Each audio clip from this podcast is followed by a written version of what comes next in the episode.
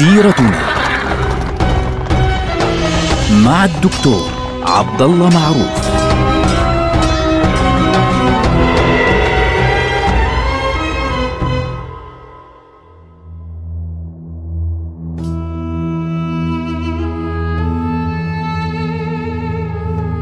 السلام عليكم ورحمة الله وبركاته. سيرتنا سيرة هذه الأمة ونحن الآن في بداية المرحلة الثانية من حياة أمتنا وهي مرحلة الخلافة الراشدة. نحن الآن نقف مع أبي بكر الصديق رضي الله عنه عندما خطب خطبته الأولى وهو خليفة لهذه الأمة وأعلن فيها سياسته، أعلن فيها ما الذي سيفعله بالضبط، وأعلن فيها خطوات عمله بالدرجة الأولى.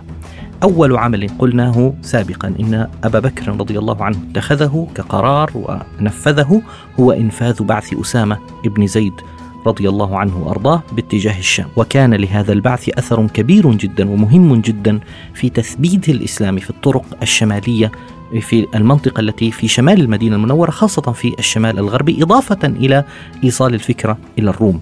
الآن بعد أن آه، بدأت الأمور تتضح وأن أبا بكر رضي الله عنه استلم القيادة بدأت حركة الردة.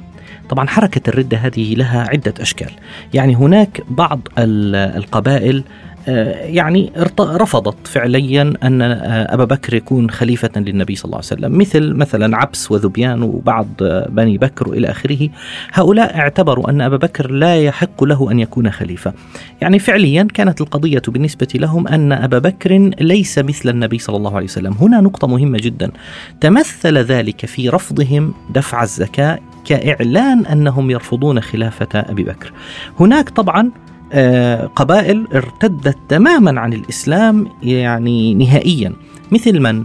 آه، مثل قبيلة مسيلمة الكذاب اللي هم بني حنيفة. وكان آه، هناك طبعا رجل آخر قد ادعى الإسلام في عهد النبي صلى الله عليه وسلم هو الأسود العنسي في اليمن. وقد اغتيل في نفس عهد النبي صلى الله عليه وسلم. إضافة إلى ذلك طليحة الأسدي فعليا أعلن نفسه نبيا واتبعته بنو أسد. فبالتالي عندنا مجموعة من القبائل ارتدت تماما على الإسلام. هذه القبائل طبعا كان كثير منها منتشر في أغلب الجزيرة العربية حول المدينة وبعيدة عن المدينة. يستثنى طبعا من ذلك قريش في مكة وثقيف في الطائف إضافة إلى المدينة المنورة. هناك طبعا القبائل التي رفضت دفع الزكاة. هذه القبائل هي التي رفضت دفع الزكاة على اعتبار مش رفضها لخلافة أبي بكر الصديق ولكن تعترف بأبي بكر خليفة ولكنها في نفس الوقت ترفض أن تكمل دفع الزكاة إلى المسلمين إلى أبي بكر رضي الله عنه باعتبار أنها جزء من التبعية وكانت تقول إنه هذه أتاوى أصلا كانت تدفع للنبي صلى الله عليه وسلم، طبعا كلمة أتاوى هذه كبيرة يعني تدعون أنكم لم تكونوا تدفعون الزكاة لأجل رسول الله صلى الله عليه وسلم ولأجل الله سبحانه وتعالى ولكن تدفعونها يعني رغما عن أنوفكم. وهذه الحالة كانت عند كثير جدا من القبائل طبعا تصل الأخبار إلى أبي بكر الصديق من هنا ومن هناك بأن قبيلة كذا قد ارتدت قبيلة كذا قد ارتدت. وأصلا قبل وفاة النبي صلى الله عليه وسلم هم يعرفون أن بني آه، حنيفة في وسط نجد وهم قبيلة ضخمة كبيرة جدا كانت قد ارتدت أيضا واتبعت مسيلمة الكذاب. ولكن أبو بكر رضي الله عنه اهتم بالدرجة الأولى بالذين حول المدينة.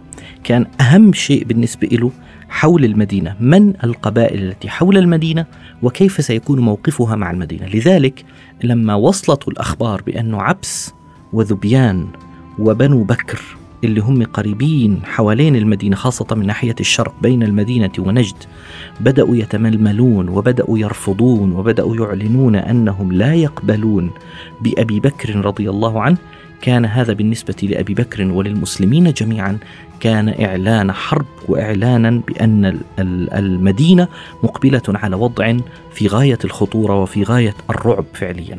حتى أن السيدة عائشة رضي الله عنها تذكر هذه الأحداث وتقول إن المسلمين باتوا في تلك الأيام كالأغنام في الليلة الشاتية. يعني وضعهم لا يستطيعون أن يعني يتوقعوا متى يصبحون بالعدو أو يعني يأتيهم مساء. مش متوقع يعني متوقعين العدو في أي لحظة ممكن يهجم على المدينة. فصار أبو بكر رضي الله عنه يرسل المرسلين حوله هنا وهناك. وبالتالي كان الحرس يحاول أن يحمي المدينة بأي شكل من الأشكال وما إن يسمعوا صوتا حتى يبادر الجميع إلى حمل السلاح وركوب الخيل والانطلاق إلى مصادر الأصوات خوفا من أن تهاجم المدينة من أي مكان. هذا الأمر جعل أبا بكر رضي الله عنه يختار أن يذهب بنفسه إلى قبيلة عبس وذبيان ويقاتلهم فعليا في منطقة اسمها ذي القصة. هؤلاء الناس كانوا قد تجهزوا فعليا للقتال ضد المدينة بعد رفضهم لخلافة أبي بكر وتجهزوا لكي يهاجموا المدينة ويأخذوا الأمر من أبي بكر الصديق رضي الله عنه على اعتبار أنهم أولى بالخلافة وأولى بقيادة هذه المنطقة من أبي بكر رضي الله عنه فبالتالي قرر أبو بكر أن يتجهز بجيش يقوده بنفسه. فخرج أبو بكر رضي الله عنه بنفسه لكي يقاتل هؤلاء. الناس. طبعا هذا الأمر يعني هذه المنطقة منطقة ذي القصة منطقة قريبة جدا من المدينة على يعني على بعد عدة آه، كيلومترات فقط من ناحية الشرق. فتجهز أبو بكر رضي الله عنه وأراد أن يخرج بنفسه فأمسك به آه، عمر بن الخطاب رضي الله عنه وقال له يا خليفة رسول الله نشدتك الله لا تخرج نشدتك الله أن تبقى. قال لا والله لأخرجن فأما علي بن أبي طالب رضي الله عنه فأمسك به من الناحية الأخرى وقال يا خليفة رسول الله إني أقول لك ما قاله لك رسول الله يوم يوم أحد. أغمد سيفك ولا تفجعنا بنفسك. فإنك والله إن أصبت لم ير يعني لم يعد للإسلام لم يقم للإسلام قائمة ولم يعد للإسلام نظام. فنظر فيهم أبو بكر رضي الله عنه وقال لا والله لأواسينكم بنفسي ولا أخرجن على رأس هذا الجيش. فخرج بنفسه مصرا أمام جميع الصحابة أبدا وخرج بنفسه وضرب آه، هؤلاء في ذي القصة في معركة كبيرة جدا وقضى على قوتهم فتشتتوا في كل مكان. الآن أبو بكر الصديق رضي الله عنه لم يتزحزح عن موقفه وقرر أن يقاتلهم مرة أخرى في منطقة الربذة.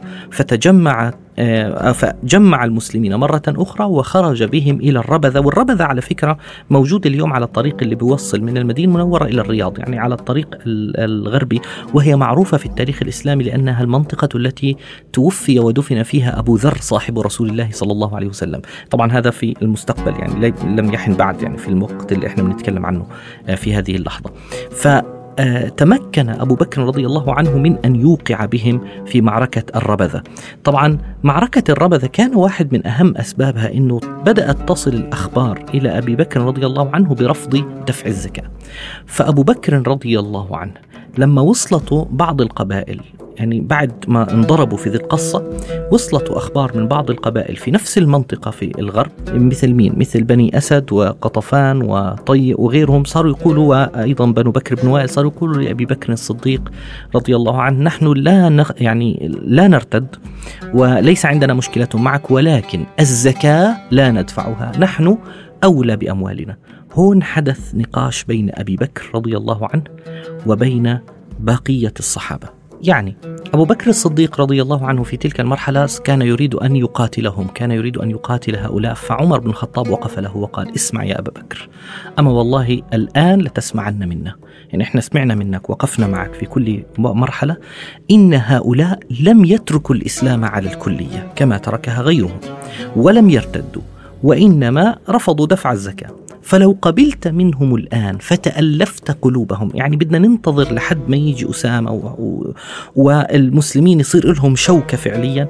فلو قبلت منهم هذا الأمر ويعني حتى نتقوى. فطلع في أبو بكر الصديق قال ما رأيكم؟ قالوا كلنا من هذا الرأي. كل الصحابة واقفين من هذا الرأي.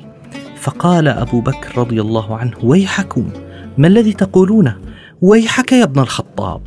أجبار في الجاهلية خوار في الإسلام والله لأقاتلن بين من فرق بين الصلاة والزكاة ولو منعوني عقالا كانوا يؤدونه إلى رسول الله لقاتلتهم عليه. فعمر قال له إنه يا خليفة رسول الله كيف تقاتلهم؟ وقد قال رسول الله صلى الله عليه وسلم أمرت أن أقاتل الناس حتى يشهدوا أن لا إله إلا الله إلى آخر الحديث فمن قالها فقد عصم مني ماله ونفسه إلا بحقه. وأجره على الله كما قال النبي صلى الله عليه وسلم. فأبو بكر قال ها أنت سمعت إلا بحقه والزكاة حق المال ووالله لأقاتلن بين من فرق بين الصلاة والزكاة. فلما كل المسلمين كل الصحابة الكبار رأوا هذا الموقف الصامد القوي من أبي بكر قالوا خلاص ما دام الله قد شرح صدر أبي بكر لهذا الأمر فهو الحق. تخيل رجل واحد هو الواقف على الحق والكل. يعني لو فعلا تنازل أبو بكر في ذلك اليوم كان يمكن الإسلام اللي بنعرفه اليوم غير الإسلام تبع النبي صلى الله عليه وسلم يا جماعة. لذلك قيل في الأمثال ردة ولا أبا بكر لها رضي الله عنه وأرضاه.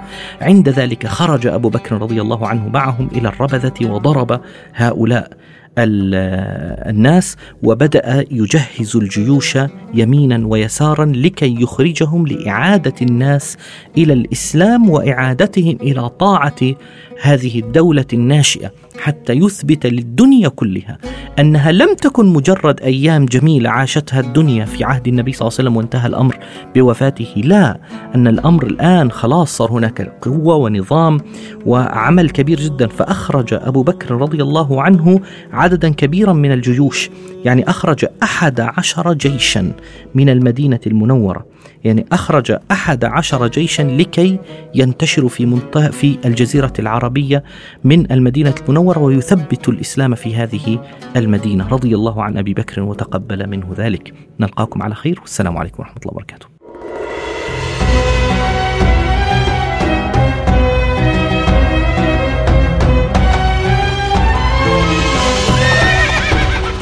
سيرتنا مع الدكتور عبد الله معروف.